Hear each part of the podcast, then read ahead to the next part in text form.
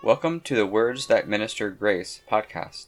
In this podcast, we read excerpts from books that the host finds edifying.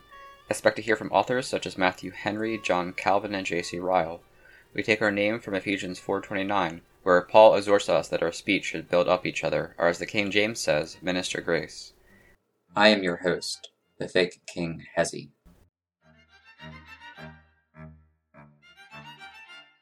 In this episode, we continue our reading on Calvin Institute's Book 2, Chapter 8. We'll be reading section 28 through 34, reading Calvin's discussion on the fourth commandment. Remember the Sabbath day to keep it holy. Six days shalt thou labor and do all thy work. But the seventh day is the Sabbath of the Lord thy God. In it thou shalt not do any work. 28. The purport of the commandment is that being dead to our own affections and works, we mediate on the kingdom of God, and in order to such mediation, have recourse to the means which he has appointed. But as this commandment stands in peculiar circumstances apart from the others, the mode of exposition must be somewhat different.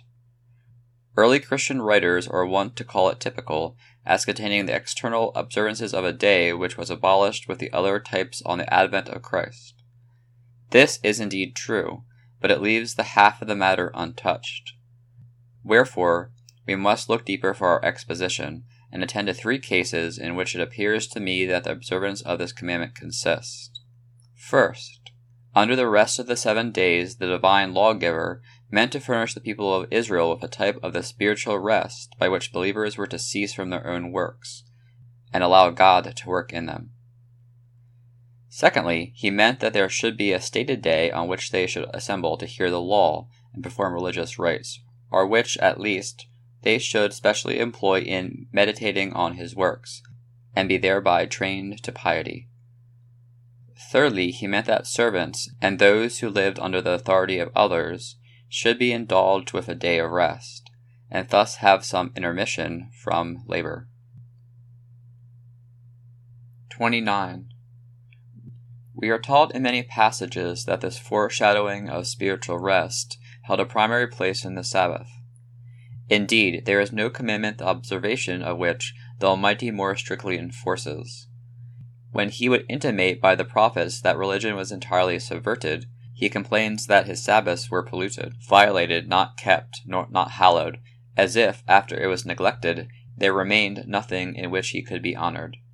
The observation of it he eulogizes in the highest terms, and hence, among the other divine privileges, the faithful set an extraordinary value on the revelation of the Sabbath. In Nehemiah, the Levites in the public assembly thus speak Thou madest known unto them thy holy Sabbath, and commandest them precepts, statutes, and laws by the hand of Moses thy servant. You see the singular honor which it holds among all the precepts of the law.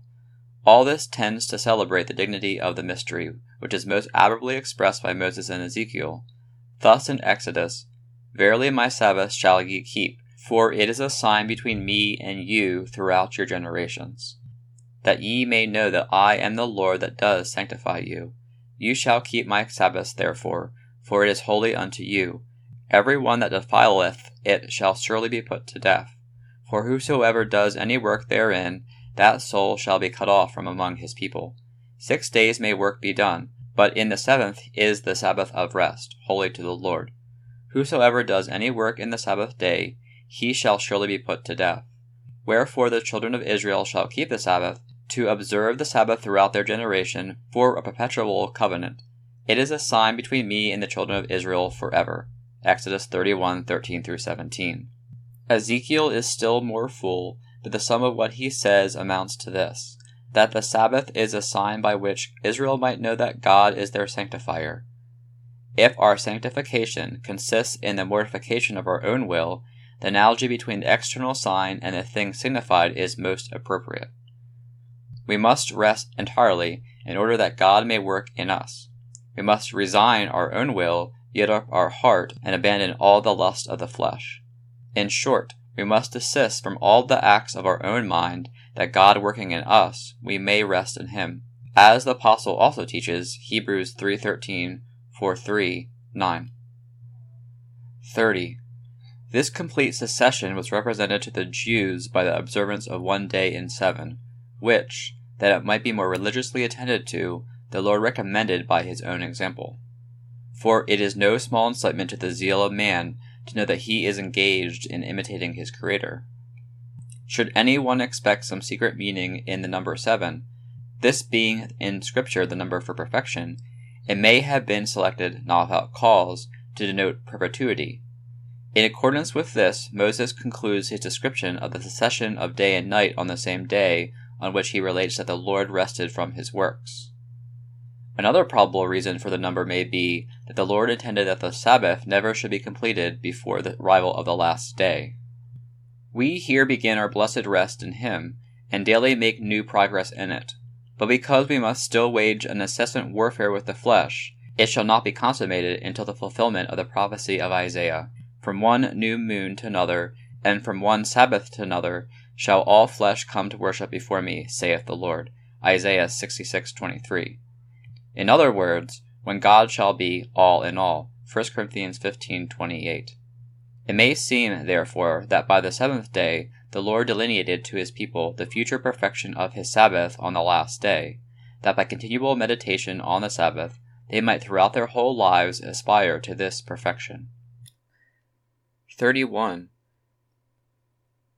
Should these remarks on the number seem to any somewhat far fetched, I have no objection to their taking it more simply, that the Lord appointed a certain day on which his people might be trained, under the tutelage of the law, to meditate constantly on the spiritual rest, and fixed upon the seventh, either because he foresaw it would be sufficient, or in order that his own example might operate as a stronger stimulus, or at least to remind men that the Sabbath was appointed for no other purpose than to render them comparable to their Creator.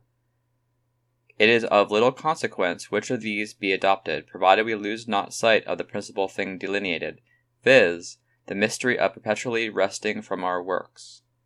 To the contemplation of this, the Jews were every now and then called by the prophets, lest they should think a carnal cessation from labor sufficient. Besides the passages already quoted, there is the following If thou turn away thy foot from the Sabbath, from doing thy pleasure on my holy day, and call the Sabbath a delight, the holy of the Lord honorable, and shalt honor him, not doing thine own ways, nor finding thine own pleasure, nor speaking thine own words, then thou shalt delight thyself in the Lord. Isaiah 58 13 14. Still, there can be no doubt that, on the advent of our Lord Jesus Christ, the ceremonial part of the commandment was abolished. He is the truth, at whose presence all the emblems vanish, the body, at the sight of which the shadows disappear. He, I say, is the true completion of the Sabbath. We are buried with him by baptism unto death that like as Christ was raised up from the dead by the glory of the Father, even so we should walk in newness of life. Romans 6 4. Hence, as the Apostle elsewhere says, Let no man therefore judge you in meat or in drink, or in respect of an holiday, or of the new moon, or of the Sabbath days, which are a shadow of things to come, but the body is of Christ.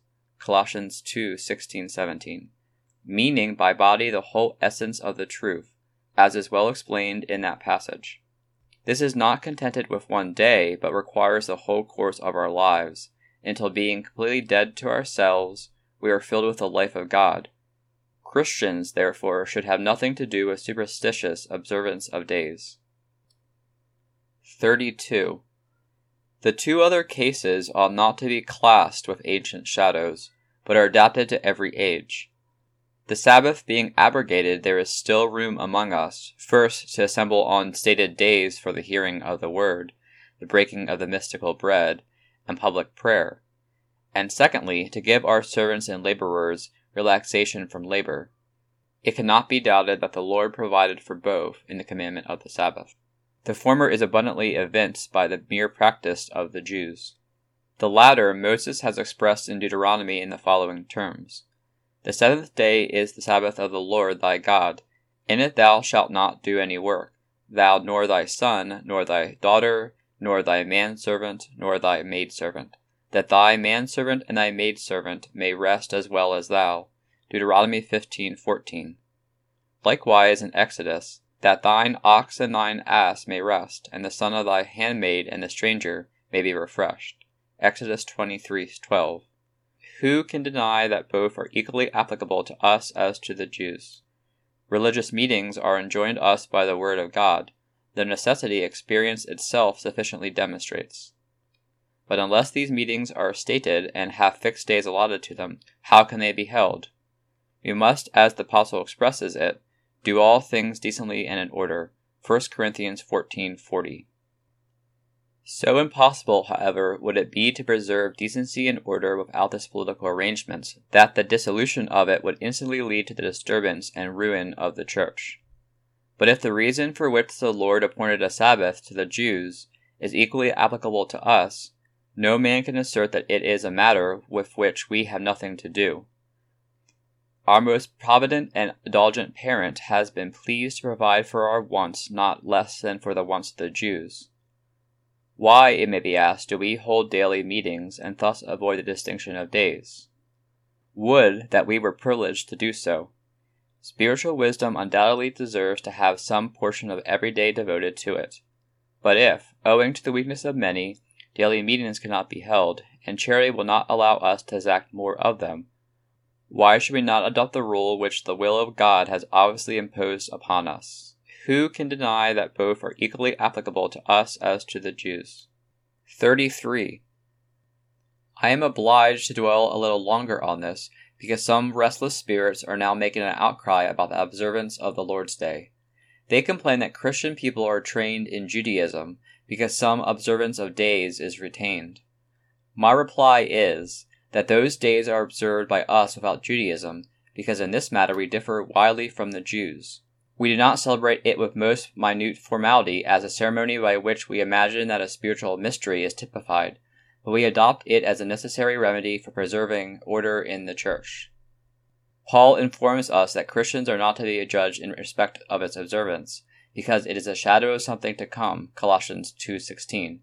And accordingly, he expresses a fear lest his labor among the Galatians should prove in vain, because they still observe days, Galatians 4:10-11.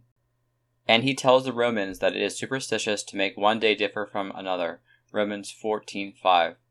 But who except those restless men does not see what the observance is to which the apostle refers? Those persons have no regard to that political and ecclesiastical arrangement, but by retaining the days as types of spiritual things, they in so far obscure the glory of Christ and the light of the gospel. They did not desist from manual labor on the ground of its interfering with sacred study and meditation, but as a kind of religious observance, because they dreamed that by their cessation from labor they were cultivating the mysteries which had of old been committed to them. It was, I say, against this preposterous observance of days that the apostle inveighs, and not against that legitimate selection which is subservient to the peace of Christian society. For in the churches established by him, this was the use for which the Sabbath was retained. He tells the Corinthians to set the first day apart for collecting contributions for the relief of their brethren at Jerusalem. 1 Corinthians 16:2. If superstition is dreaded, there is more danger in keeping the Jewish Sabbath than the Lord's Day, as Christians now do.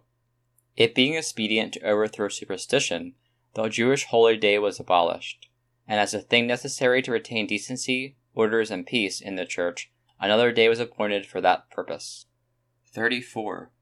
It was not, however, without a reason that the early Christians substituted what we call the Lord's Day for the Sabbath. The resurrection of our Lord being the end and accomplishment of that true rest which the ancient Sabbath typified, this day by which types were abolished serves to warn Christians against adhering to a shadowy ceremony.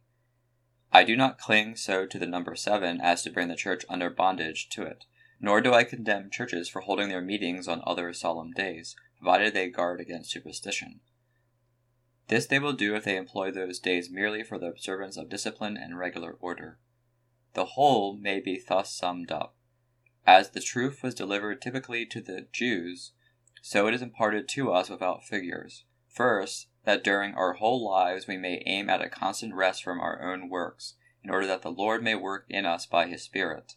Secondly, that every individual, as he has opportunity, may diligently exercise himself in private and pious meditation on the works of God, and, at the same time, that all may observe the legitimate order appointed by the Church, for the hearing of the word, the administration of the sacraments, and public prayer. And thirdly, that we may avoid oppressing those who are subject to us. In this way, we get quit of the trifling of the false prophets, who in later times instilled Jewish ideas into the people, alleging that nothing was abrogated but what was ceremonial in the commandment. This they term in their language the taxation of the seventh day, while the moral part remains, viz., the observance of one day in seven. But this is nothing else than to insult the Jews by changing the day, and yet mentally attributing to it the same sanctity, thus retaining the same typical distinction of days as had place among the Jews. And of a truth we see what profits they have made by such a doctrine. Those who cling to their constitutions go thrice as far as the Jews in the gross and carnal superstition of Sabbatism, so that the rebukes which we read in Isaiah, Isaiah 1 13, 58 13, apply as much to those of the present day as to those to whom the prophet addressed them.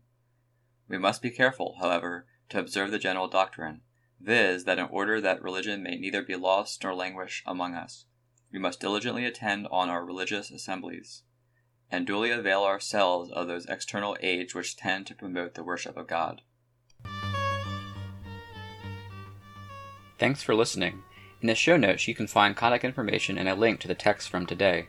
Remember to heed Paul when he says in Ephesians 4:29 to let no corrupt communication proceed out of your mouth, but that which is good to the use of edifying, that it may minister grace unto the hearers.